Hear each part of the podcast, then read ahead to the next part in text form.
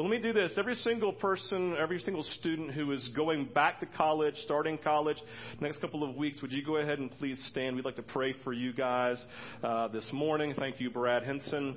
Let me get you to stand. All right.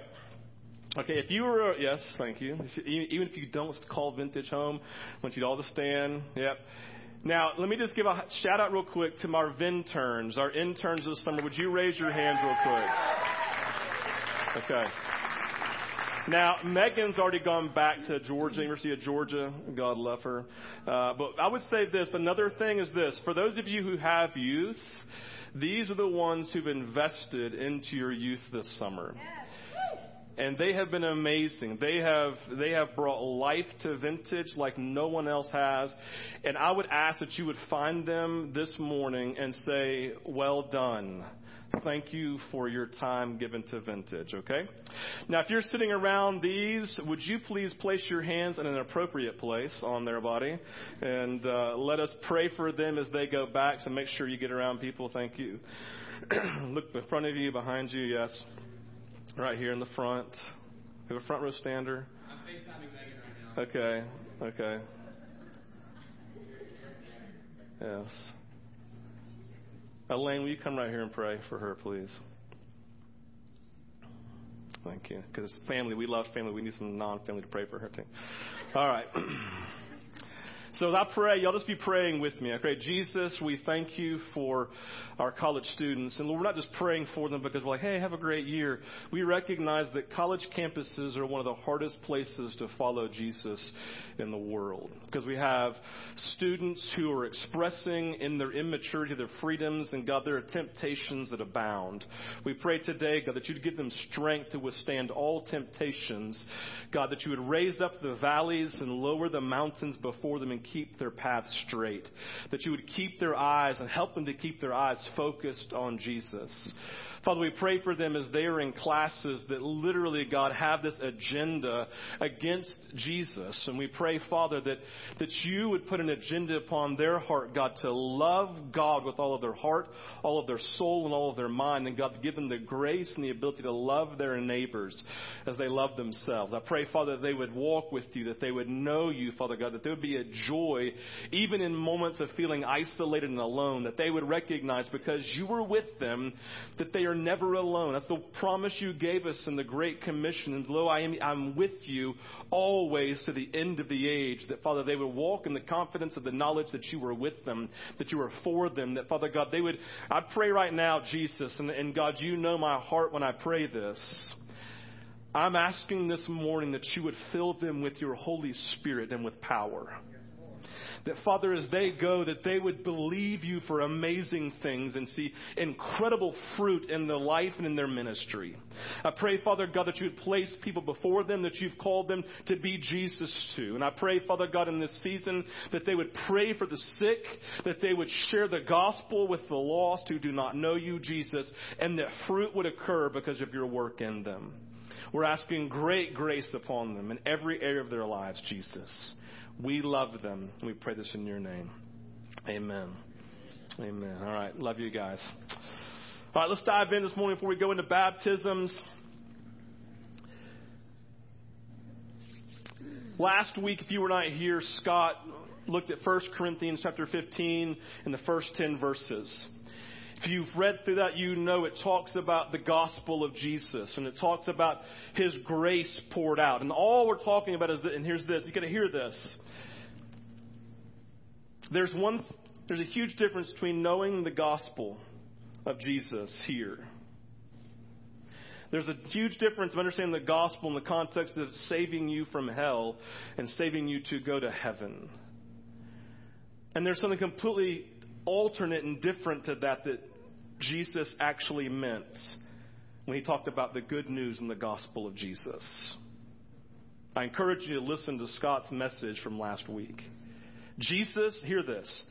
Jesus didn't save you to go to heaven. Like you all need to understand that clearly. Jesus didn't save you for heaven. Jesus saved you for relationship today and the empowering of His Spirit to do miracles and miraculous things and to fulfill His mission on earth. You all need to hear that. Jesus did not save you from hell and did not save you for heaven. He saved you for relationship today in the fullness of His Spirit of walking in love, joy, peace, patience, kindness, goodness, gentleness, faithfulness, and college students, self-control. He saved you and blessed you according to Genesis 12, the covenant made with Abram, so that you then would be a blessing to the nations. He blessed you to bless others. He blessed you so that He can empower you to give your life away sacrificially every day. So at the end of the day, you go, Jesus, I need rest because I gave everything away.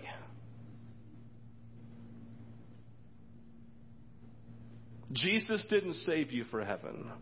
Jesus saved you for today and tomorrow and every day afterwards. Oh, and in time, it will mean you get to spend eternity in heaven with Jesus. This is the gospel.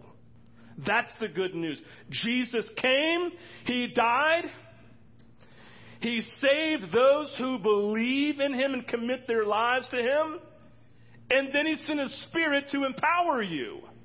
And that, my friends, is good news. And so, in this this past week, I'm going to actually share a message with you that I shared with a hundred youth, a hundred youth, two weeks ago at camp, First Presbyterian of Orlando. And I shared this message, and I was nervous. Because these are a bunch of people who have a different theological lens than 99% of you in this room. They have a, as I sat there the very first night, I'm like, God, I feel this tension. God, I feel this weight. God, I'm, I feel this like, oh, like there's something struggling inside. Like this struggling, God. I, I don't know what this tension is. Lord, I'm, I literally feel overwhelmed. I, am having a, it's hard for me to consider speaking tonight because I feel this wall. I, I feel this tension. I feel this weight. God, what is this? And so we go into worship. And, and, and Jesus showed up, guys, and I don't think anybody knew it. I don't mean that in any kind of derogatory sense towards anybody. It was, it was this. I felt like I was like, oh Jesus, and like he just like flooded me. I'm like, what is it? And he said, "This is Steve. There's this war going on for them. This 10 inch war of what they know about the gospel in their head and no heart reality and experience of it." And I felt like God says clear as day, Steve, I want to marry those for them this week. And guys, I'm in, I'm like in tears and, and worship. But anyways, this whole thing going so, and I was like, this was a whole week for me. Every time I would go to pray, I would just see this tension, right? Every time I'd go to pray, I would just sense God's movement. Every time I would pray, I'm like, oh God, you want to birth something inside of them. And so we come to the third night. And I read from Ephesians chapter 3 verse 20. You can look it on the screen. It says, Now to him who is able to do far more abundantly than all we ask or think, according to the power at work within us, to him be glory in the church and in Christ Jesus throughout all generations forever and ever. Amen. And I looked at this and I was like, God, I can ask a lot and I can think about even more. Like you see the words, to him who is able to do far more abundantly than all we ask or think. And so this morning, what I want to do is I'm going to share with y'all, I'm just going to share some stories with you. I'm going to share some stories with you that happened in my life that broadened my understanding of the movement of the gospel, that, um, that expanded my understanding of the movement of Jesus. It expanded my horizons of what God is able to do. It expanded my horizons to realize I didn't have Jesus all figured out. It broadened my horizons to the point to recognize, God, I want more of you and I cannot be satisfied and because I begin to see those things on a more regular basis. Jesus, I need to have my horizons broadened. C.S. Lewis says this, and I, have said it before, but I quoted this, this that week. This so often it says this. It would seem that our Lord finds our desires not too strong, but too weak. Think about it in the context of what I just read, right? It can do more than we ask or think. We are half hearted creatures fooling around about with drink and sex and ambition when infinite joy is offered us, like an ignorant child who wants to go on making mud pies in a slum because he cannot imagine what is meant by the offer of a holiday at the sea. We are far too easily pleased. Think about this in the context of your relationship with Jesus. Think in the context of what you live for in your life. Think about in the context of what your pursuit is. Like all of you go on journeys every day, right? You go on journeys to the grocery store, you go on journeys to, the, to, to school, you go on journeys running, right? I don't, I don't do that, right? But, but all of you do, right? And when you think about a journey, what do you do? Whether you're driving or you're walking, or you're running, you're bicycling, you're always focused right here in front of you, aren't you? you kind of, when you're running and walking, you're looking down so you don't hit any stumps, fall in any holes. When you're driving, you're looking right in front of you so you don't hit any small animals, right? Some of you are like, I don't care about cats, right? But you should shouldn't hit them. They're somebody's pet, right? And so you have all this going on, this dynamic of these things you're looking for right in front of you, and that's really healthy. In our spiritual lives, it is, Jesus says, don't worry about tomorrow. Has enough to worry about in and of itself, right? Jesus will take care of these things. So focus right here on the here and now. That's really healthy. But I will say this, that whenever, whenever I'm walking or running or bicycling or whenever I'm driving my car. I'm looking here, but I'm always, every, every once in a while, I will look up to the horizon to make sure that I'm going the right direction. Like you all do that. You make sure you, you're like driving, driving, you look up to make sure, hey, where's the turn? Where's the, where's, where's the light? Right? Where's someone I need to be aware of up here in front of me? And so what I realize in our spiritual journey is that so often, very often, we need to do the same thing. Jesus says, set your eyes on the prize and run after it as if to gain it. Run as if you're going to win the prize, right? Set your eyes on the prize. We know the prize is Jesus. It's not rocket science. He's our prize. He's who we're going after. He's what we're aspiring to. And so the idea then is yes, you might say I have my gaze set on Jesus, but I wonder what part of Jesus you have your gaze set upon. Like, I wonder if your gaze is mud pies in a slum, because that's just enough, or if you have expectations of holiday at the sea with Jesus. You understand the analogy, right? That God has so much more.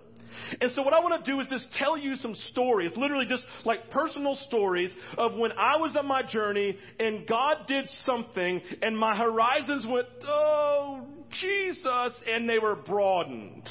Like when I saw these things, like my aspirations of what I was going after immediately shifted. It wasn't like these things, like I, God had to have to experience them necessarily, but I now know that you can do more than I've actually experienced before in my life. Jesus, I can't be the same. And my hope in telling these stories is not to condemn you, not to make you feel bad, or to, to even like keep you from moving, like, oh, I haven't experienced any, I'm a terrible Christian with condemnation, but go, oh God, and it'll awaken hunger inside of you for things that God can, is able to do, and many times will do. And then we're going to talk about the fact that sometimes when He doesn't. And then what do we do with that? And my own personal stories with that. But I want to tell you stories that literally are these moments of all of a sudden the good news of Jesus, all of a sudden going, whoa, and Jesus blew up my box. Like, do you realize you cannot keep God in the box? You're the one hiding in a box, my friends. And so let's blow some box suds up this morning. Mine begins with a guy, a lot of you have heard me tell, tell stories about Rick Bonfim. He's a short little uh, uh, Brazilian man who lives half of his life in Brazil and half of his life in Athens, Georgia. God bless him, right? And he lives literally half his time and he just goes and he preaches. He's an evangelist. And so, so is Elizabeth Kosick here this morning? Sinner. And so Elizabeth, Elizabeth and I were actually, Elizabeth Don Diego, we were on this trip together, right? We were actually going to Brazil in 1997. And we're going to go with Rick, and I'm 22 years old, I think at the time, 21, I can't remember exactly. And we're going, and, and I'd heard these stories about Rick, and I'm like, God, I want to go and hear, see what's going on, and see these things that are happening in his ministry. And so one day we go down, and we're literally in a small, the small room, probably about a 20 by 20 room, and he just says, You begin to pray. God wants to minister to some of you. We're like, Oh, he's like, Just start praying pray in tongues, pray in tongues. We're like, oh, okay. Right? We're like, what do you mean, right? So we're like, just we're doing our thing, right? We're praying. We're like, what's going to happen, right? Kind of like that nervous, like, oh, you know. But everyone's like, but maybe to pray for me, right? So he's walking around a circle, kind of walking around doing like this, mm, looking at people, and then he just locks eyes, lock eyes on Shane, somebody I know, somebody I, somebody I don't know. Like, that's awkward. He's looking at me, right? He's like, just looks at this girl, and he goes, hmm. What happened to you when you were 12 years old? And she began to weep. And I went, oh. And he's like, just, and he says, just begin to pray. And so we're like, and she, we're not talking like, oh, oh, we're talking like buckets of tears, buckets of snot coming out, right? And some of the girls were like, I mean, they're in sorority, they were like holding hair, right? They know what to do, right? They're sitting here holding her, like, that's okay, right? And we're just praying for her. And we're like, Jesus, we have no idea what's going on. Hope she's not dying, Jesus, right? Bless her, right? Start praying, praying, praying. And all of a sudden, she just begins to come down. She's like coming down from crying, right? And all of a sudden, there's like this this peace that overtakes her. We're like, Jesus, what are you doing? And so we're going to do our prayer time, and we get done, and she's over here, now just kind of literally laying out on the floor, like completely out in the spirit.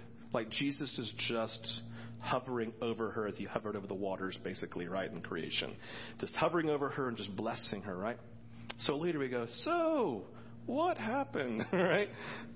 She's like, Guys, I was sitting there, and she said, I was like we were just praying, and I just felt like this block, and and all of a sudden, she goes, I just knew this block. I'm like, God, what is this? And it took me when I was 12 years old, and there was this massive life altering event in her that created unforgiveness that she didn't even realize. And when he named that, it was like the dam broke in her life, and he set her free.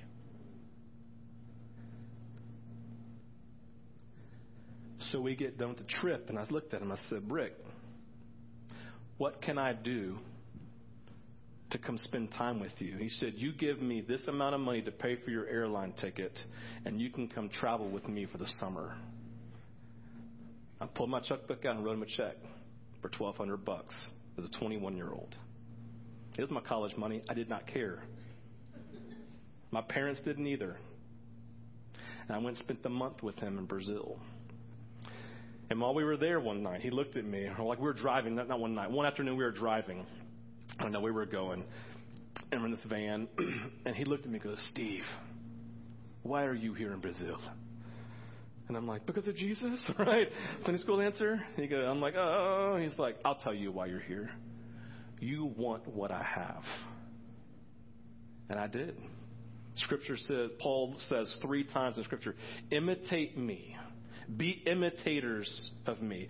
Imitate me as I imitate Christ.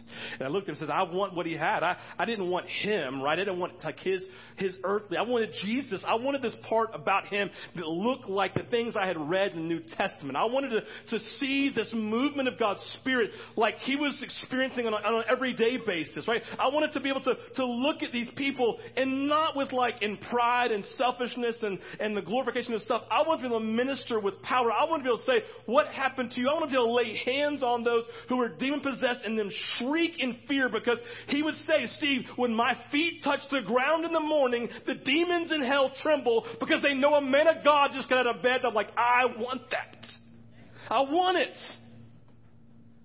I want the demons to fear me, not fear me. I want them to see Jesus so clearly in me that when I, like when I go to pray for someone, like the seven sons of Sceva, they don't say, Jesus I know, and Peter we've heard of, Who the hell are you? It's what they said. I don't want them to say that about Steve Hambrick. And I'm sitting there in the moment going, Jesus! And he said, You want what I have? I'm like, Yes, I want the Jesus. My horizons were broadened. There was this thing about Jesus I did not know existed, and now I did, and I wouldn't be satisfied with anything less than.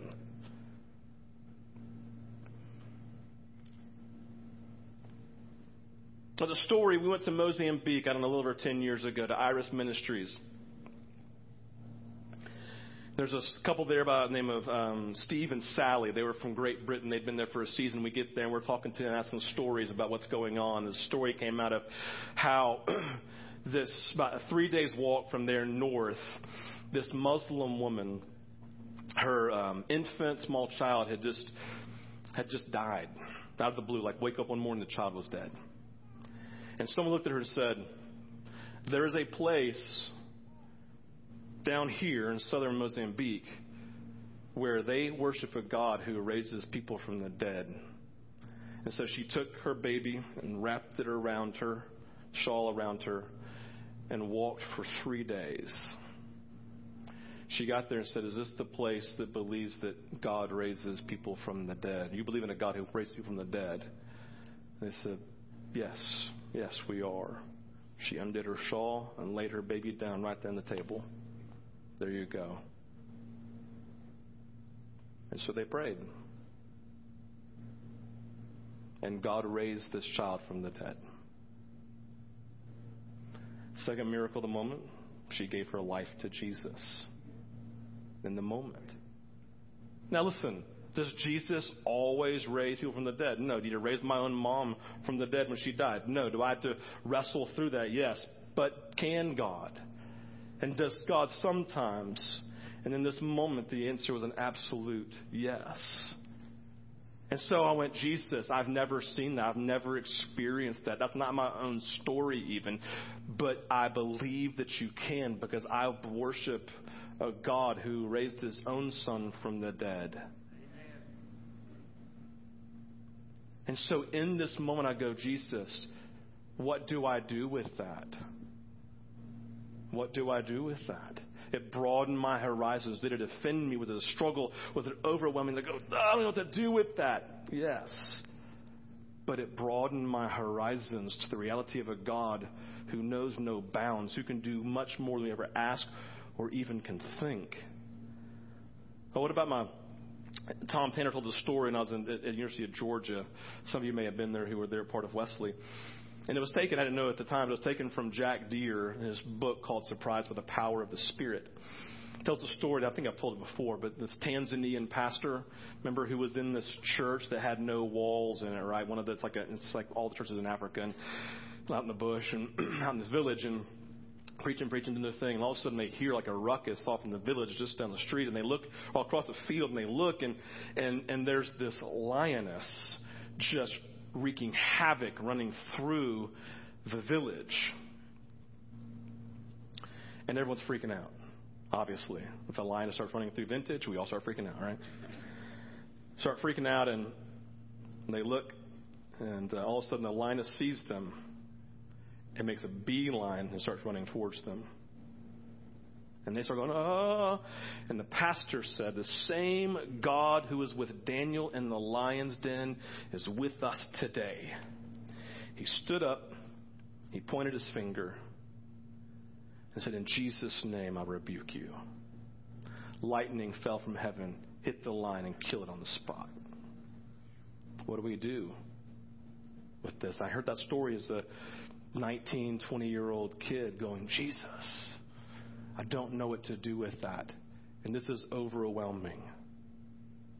But Jesus, you're moving.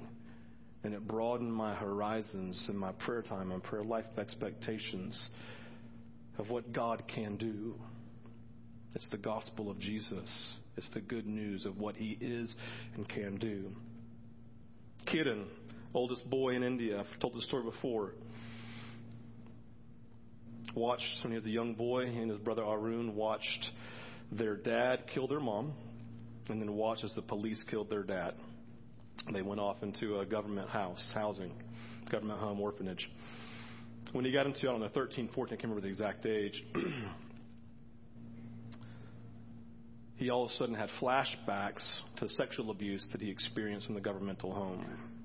Like atrocities, this things that he said, told Tammy, he says, I felt like my insides were being ripped out. It hurt so bad.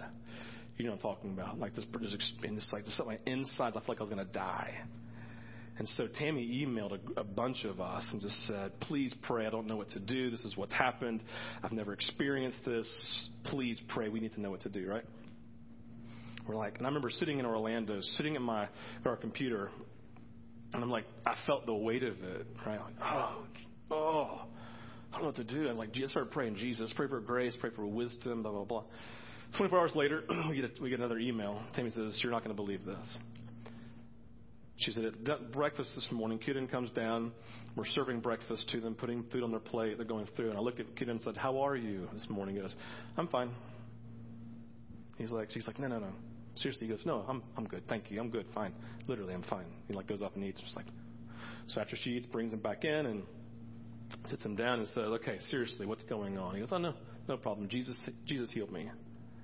She's like, what are you talking about? Like, talk to me. He goes, last night I sat on my bed, felt like my insides were being ripped out. The door opened. Jesus walked in, sat next to me, put his hand on my heart, prayed for me, and restored me. Like, he is now a church planter in an unreached people group in India. Oh, by the way, the unreached people group is the tribe that he came from. That's amazing, guys. Kidden's a good friend of several of us in this room. We love Kidden. Does God always do that? No.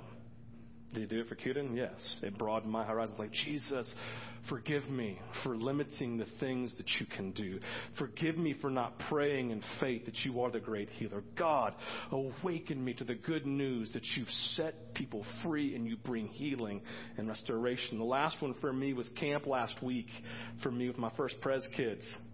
Guys, I preached this message.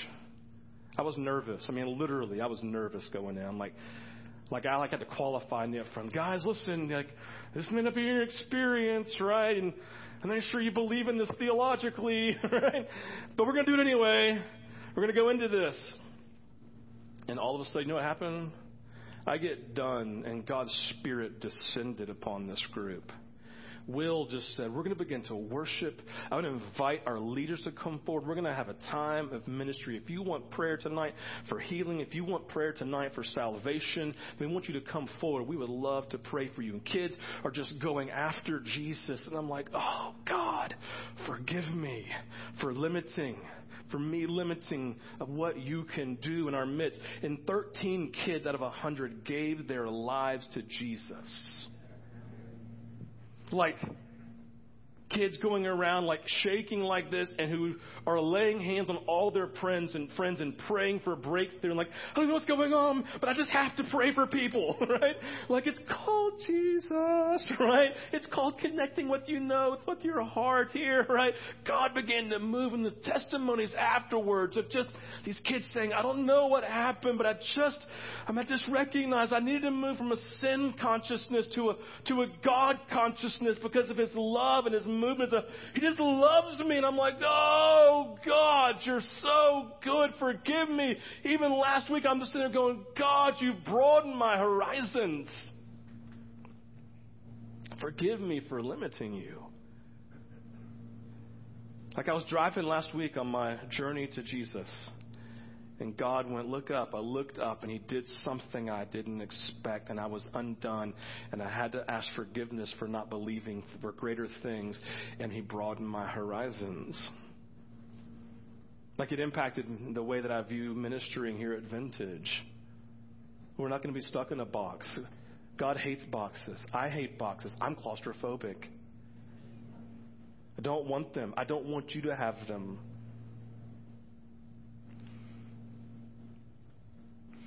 For some of us, and this is the hard part, that'll mean pressing through our pain and suffering of unanswered prayer, unmet expectations of God. Will we believe him today and tomorrow for greater things when he didn't move in important things yesterday? That's why it's beautiful, the context of Paul's writing. When in verse 13, you can see on the screen, it says this So I ask you, speaking to the Ephesians, I ask you not to lose heart over what I am suffering for you. Like he's talking about these great things that God can do. He's talking about even more than we can ever dream or imagine. And he's imprisoned. And like, he's not sitting in some like wood chair with a nice candle burning with some chains around his ankles. He's literally sitting in a, a, prison which one historian describes as disgusting and vile by reason of the filth, the darkness, and the stench. This was not beautiful. This is overwhelming, right? He had been faithful to God and it led him to prison. This is the prison. This is the prison you went to before you were crucified. He's saying, I'm, I'm suffering right now. But we pray to a God who can do even greater things we ever dream or imagine. Listen, when I'm sitting there and my mom died, I've told you the story. It's like I look at my dad and say, What do we do with Jesus now? I am insides are being ripped out. And my dad says, Where else do we have to go? See, the part that we have to recognize in knowing Jesus and the part we have to get to in the context of believing God for greater things in the midst of what he has not answered in the past. We said earlier we will not be like this idea of what Tammy's friend said in Sri Lanka when her husband died three months after they had brought their entire family to the mission field. And she looked at her children as on, on their way to the hospital and says, Listen, God is good. He is for us. We will trust Him and we will not be offended. God is good. He is for us. We will trust Him. We will not be offended. Why do you think we're doing emotionally healthy spirituality? Because we live in a church full of people who are dealing with unmet expectations. They're dealing with unanswered prayers of when God let them down years ago. They're dealing with things that they've experienced at the hands of others, terrible atrocities that literally keep them from trusting people and trusting God. And so we're engaging this study. Do we think the study is going to fix everything? Absolutely not. But do we believe going to open up some doors? Because I would say there are so many of you who don't even realize you're afraid to pray, that you're afraid to go to Jesus because he seemingly didn't come through in your darkest hour. And we have to dive into the pain. And the place we have to get to is that even though he didn't come through like I expected, he is good. He is for us. We will trust him. We will not be offended. See, God did these great things that I said, but there are also moments when God didn't do things. Like Tammy will talk about miracles of children being returned to them, miracles, and then she'll tell you stories of children who were taken from their home, never to be really seen again. One of them being Ashwini, who was my favorites back in the day, years ago. Tanya remembers Ashwini. She's probably the only one in here knows Ashwini. God didn't come through as they expected. What do we do in those moments? You see, today we have to be honest. How big is your horizon regarding God? Do you know your destination? Are you believing God for bigger things? Are there obstacles in your way that you need to deal with? A quote I want to leave you with this morning before we go into baptisms is this. It's not normal. This is from Bill, what's his name? Bill Johnson. Says it's not normal for a Christian to have an appetite for the impossible. It's completely abnormal. It's a deformity that comes through disappointment. I'll add my expectation, unanswered prayer, and honestly, under bad teaching. So, in your journey, if you're honest, what's your horizon? What do you live for every day? What do you believe in God for? What are the obstacles keeping you from dreaming bigger things, from praying bigger prayers? Are you willing to pray for large things, knowing that God may not answer in the way that you expect Him to? And how are you going to handle that? Are you still going to believe He's good, that He's for you, and that you will not be offended come hell or high water? Like you all recognize how easily offended all of your neighbors are, right? Not you. We're all easily offended. We're all easily struggling. We're all immature. We all have our moments to stop and be honest with Jesus and honest with ourselves. We all have to awaken and recognize and hear this, and I'll be done. Are your experiences and unmet expectations defining your prayer life and what you're believing God for?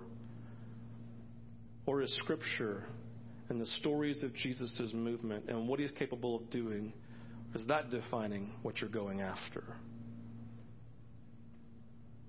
A simple prayer that I'm just going to ask you to pray this week, and it's, it's just simply this God, lift my head to see Jesus and broaden my horizons. God, I'm asking that you would lift my head this week to see Jesus in this journey and that you would broaden my horizons. and let Him bring healing. Let Him bring restoration. If you're angry at me this morning for sharing these things, recognize you're not angry with me. You're actually angry with God because He didn't move the way you expect Him to move. And we have to go deal with that. This morning, we're going to celebrate baptism. Baptism is one of the greatest pictures of this miracle that Jesus does of restoration and of healing, right? The good news that, that we were once spiritually dead. God wooed us, convicted us of our sin. We were awakened to it, and then we repented and said, God, I'm sorry. I give my life to you. And then He takes us from death and into new life. He goes from, from brokenness to healing, right? He goes from separation to complete intertwinedness. That's not a word, but I'm making it up. Intertwinedness with Jesus. And we celebrate. And so this morning, dude, we're about to celebrate Jesus. But that's right. We're to celebrate this miracle of going from death into a new life. We're going to celebrate this work of Jesus in salvation. We're going to express the good news of what he does. And this is a moment of joy. This is a moment of celebration. This is a moment of the newness of what God can do because it's what God does. These aren't people are being saved from hell and saved for heaven. They're being saved for yesterday. They're being saved for a life lived for God today. And they're being saved for miraculous life for tomorrow. They're going to see God's kingdom come in them. They're going to see God's kingdom come through them as they believe God for things they didn't even realize that He could do because God can do much more than they can ever think or they can ever pray for. And so as we come today, we're not going, oh, it's so great, baptisms. Oh, my, let me get my tears on. This is going to be fun. No, this is a celebration of the powerful act of the cross of Jesus of taking those who are separated. The miracle of separation to unity. The separation from God, and now I'm intertwined with the living God who saved all of creation and humanity from, from hell.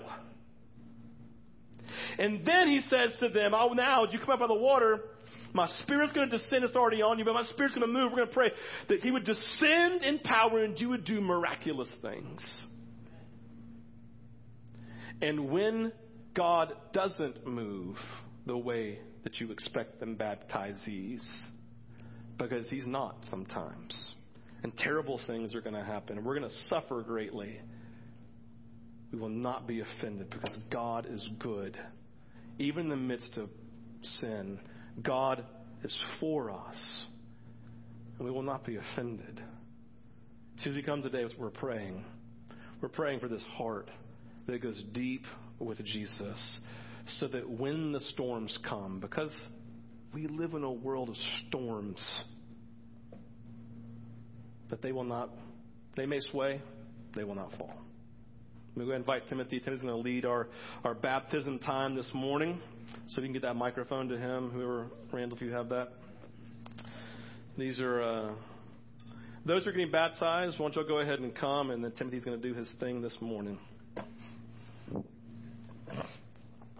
Morning. How y'all doing? Good? Y'all want to shake it out real quick before we really get going? I need, think we need it. Maybe do a little Zumba class or something. All right. Here's what we need to do. Yeah, this is. So just so y'all know, well, let me go ahead and preface with this. So beginning beginning of July, we did what we normally do. We had this big youth camp, right? And uh, at the end, we always invite people who have had these like super significant moments with the Lord to say, hey, we feel like if you feel like baptism is an appropriate step, you're welcome to come do that. And so these four right here, Garrett, Abigail, Gabby, Aaron said, hey, we think this is for us. Um, and so we're going to move through this. We got some some things to ask them, but so as Steve said, one thing that I want us to be thoroughly convinced of is that there are real serious things and there are real celebratory things that go on in the kingdom of God. And C.S. Lewis, who we heard that quote from earlier, he says that joy is the serious business of heaven, right? And and a guy named uh, Tony Campolo says that the kingdom of God is like a party. And so right now, like this is probably as close as we can get to tasting some of the kingdom of God stuff on this earth. And so this is a moment where you can celebrate for people you don't know like they're your family right? So I want you to think about if this was your brother or sister or your kid up here and be like, man, this is an amazing moment. So we're just going to kind of come together as a family and be real pumped for all these folks, okay? Is that good? Can we do that? All right, cool. So like, if you, yeah, if you want to clap, if you're emotive and expressive, that's fine. If you're not, I'll be emotive and expressive for you. Um, so here's the deal. I'm going to ask them some questions, and then we're going to move through some stuff individually with their family coming up here. All right, y'all ready? Y'all feeling good? Y'all nervous a little bit? Yeah, you nervous? You're nervous? Nervous? Nervous? Okay. All right. So I'm going to ask you this, ask you these questions, and you respond how you feel. Okay. All right. Do you believe in God, the Father Almighty, Maker of heaven and earth?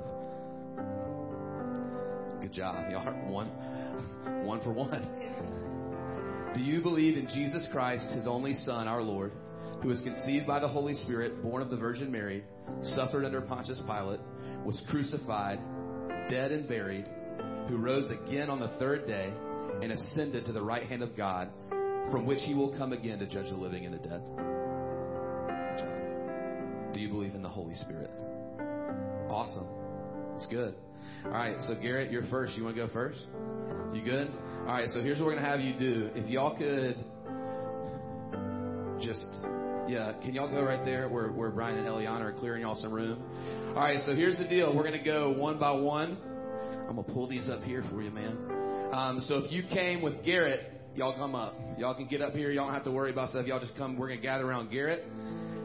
So, Garrett, here's what we'll get you to do. I want you to climb in this thing right here, okay? And uh, let's do C. Let's see if you can do it in there, C. So, grab, zip in there. Cold? Okay, cool. You want to go on the knees and I'll take you back, or you want to sit down? Just sit down. Just sit down. I got you. All right. So this. Oh yeah, baby.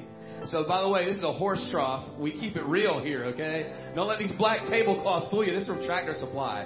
All right. All right. So these are Garrett's friends and family coming here to support him. So Garrett, why you want to get baptized, man? Uh, well, I've just taken just large steps towards God this just summer, and I just feel like I should let everybody know that I love Him. There you go. That's awesome. That's good. So one thing that we started doing at Vintage is we look at when Jesus was baptized and when he uh, received baptism from John the Baptist, a voice from heaven came saying, "This is my son." I love him. He brings me great joy. So there are these words of affirmation that come from him. And out of their probably emotional state, the, the spells have has said, Hey, Timothy, you go ahead. You do the words of affirmation. So I'm going to say something to Garrett, and then we're going to pray for him, and then we're going to dunk him. Okay? So, Garrett, I love you, bud. I'm proud of you. Um, one thing that I really love about this is that this is for real. Like you didn't do this because anybody's making you do it. You did it because you feel like it's the Lord. And I respect that so much. And I look at you and I see someone who is utterly sincere, who is true, and who has the ability to be something for other people that not many people can. And so I feel like what the Lord is saying to you this morning is take those things and don't hold back Be a friend for people who don't have friends like you. Be a leader for people who will look at you and trust you. Don't doubt what God has put in you because He's put it in there and it's good. Cool? All right, I love you, buddy. So if y'all want to put your hands on Garrett, we're going to pray for him real quick. So, Jesus, we love Garrett and we know you love him too. We pray that as he takes this step, you would bless him, that he would experience your goodness, he would know your presence, he would feel your pleasure over him. And I pray right now as he goes under and comes back up, that you would meet him with spiritual power and he would feel literally, genuinely brand new. In Jesus' name, amen.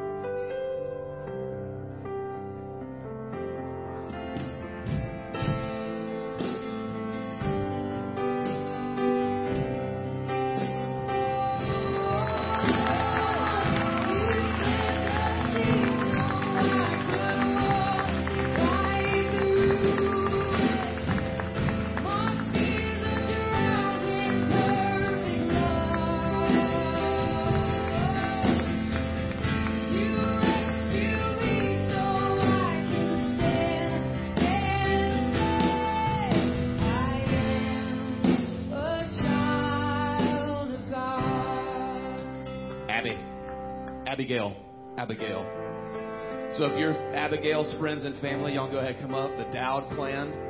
I mean, I'm probably gonna get you to go on your knees, okay? Because that's a little bit deeper than I thought. So everybody, this is Abigail. Say hey, Abigail. So Abigail, why you want to get baptized?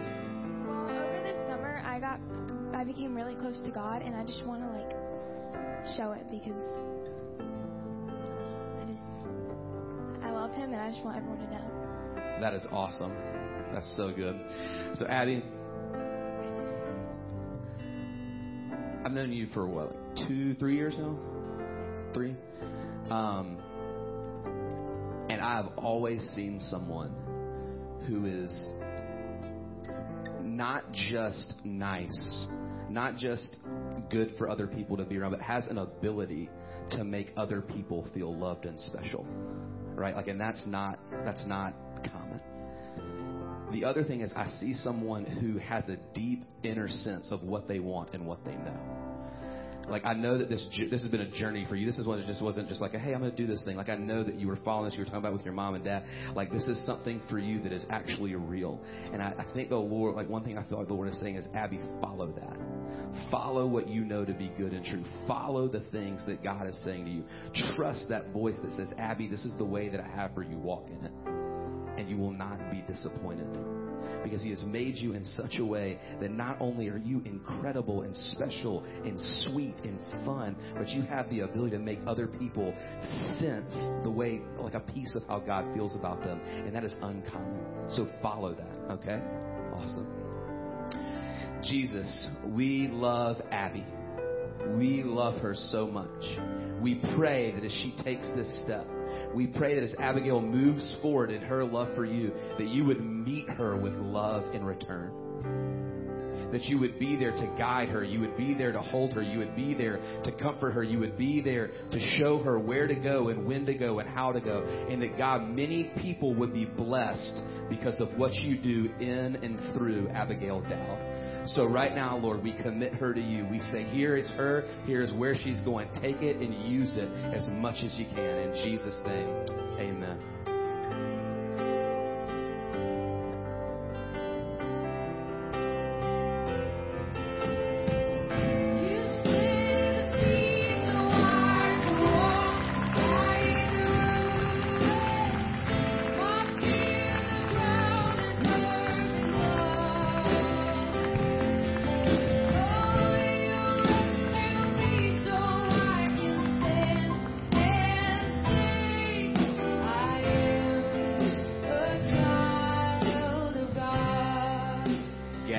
Ortega.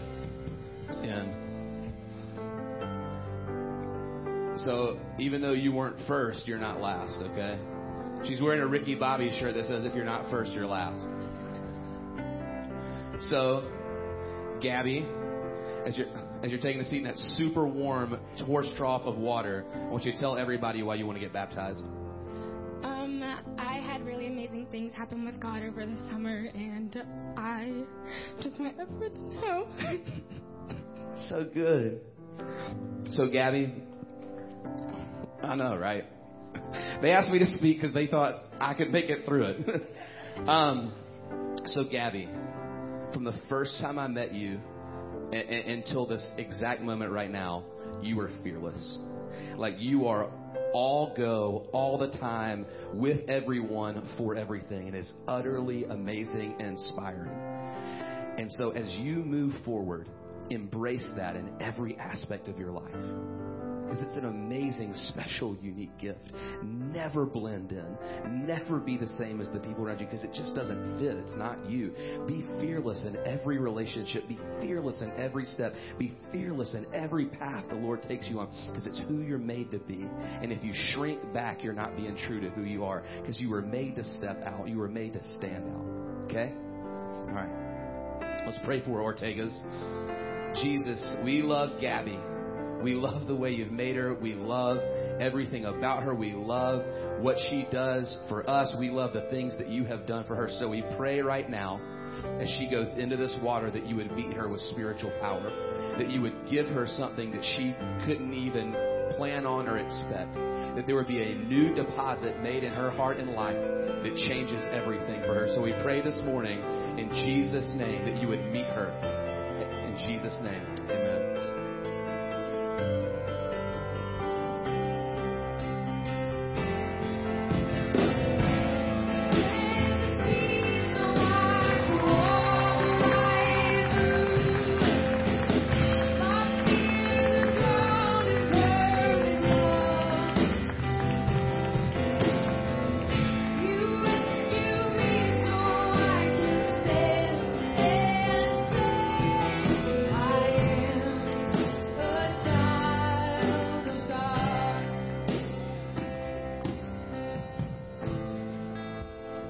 Is Aaron Hobbs.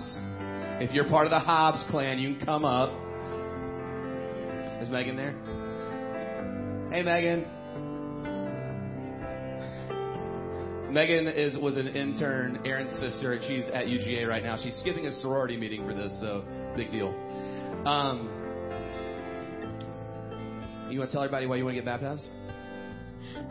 I just feel like this summer God has lit a fire inside of me, and I just feel like He's completely changed me for the better, and that's something that I just want everyone to know. It's good.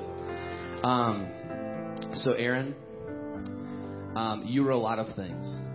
You were fun. You were funny. You were smart. You were just an amazing person to be around.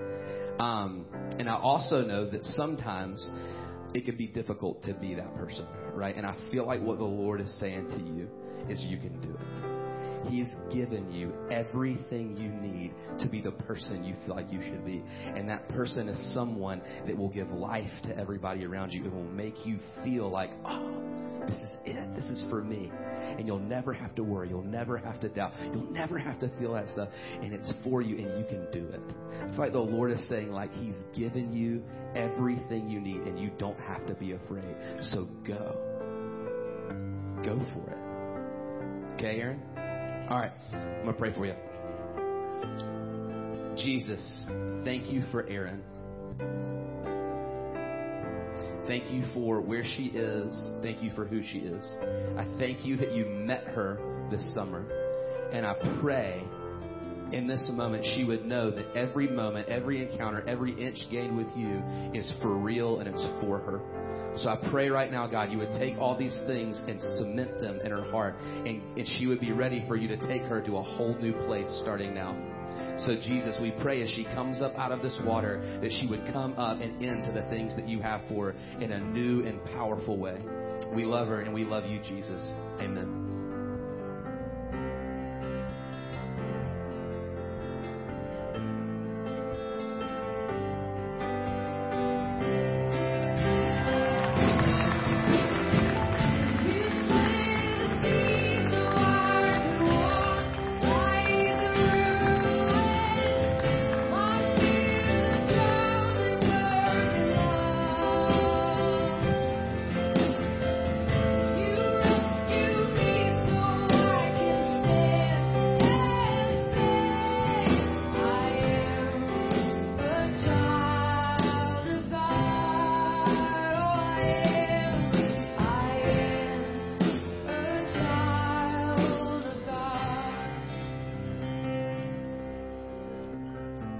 Love baptisms.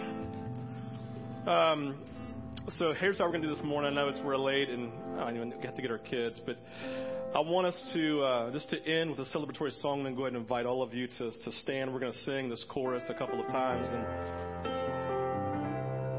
don't want you to forget this morning. Obviously, if they're feeding ministry, ministry teams will be available. They're going to stay in here, and so if you just stay to the end, you can do that. So ministry teams, you can go ahead and come. Offering baskets are here in the back, and our um, giving kiosk is outside on the left. And so, if you came this morning uh, ready to give your tithe and offering, obviously you can do that. But this morning, we want to celebrate that God is good, that He separates waters in our lives, that He moves in power, that He is a good Father, that He is kind and loving. He takes us from death to life. And that He is a God who wants to broaden our horizons. And so as we sing this song, we're going to, as soon as we get done, Harvard's going to say, have a great day. Y'all can go. If you want to stay and worship, you can. If you need ministry.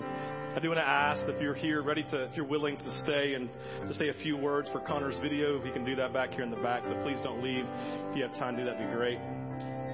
But we want to celebrate God today. The work that He's done and the work that He's doing today and the work that He will do for eternity. So let's sing this morning in worship.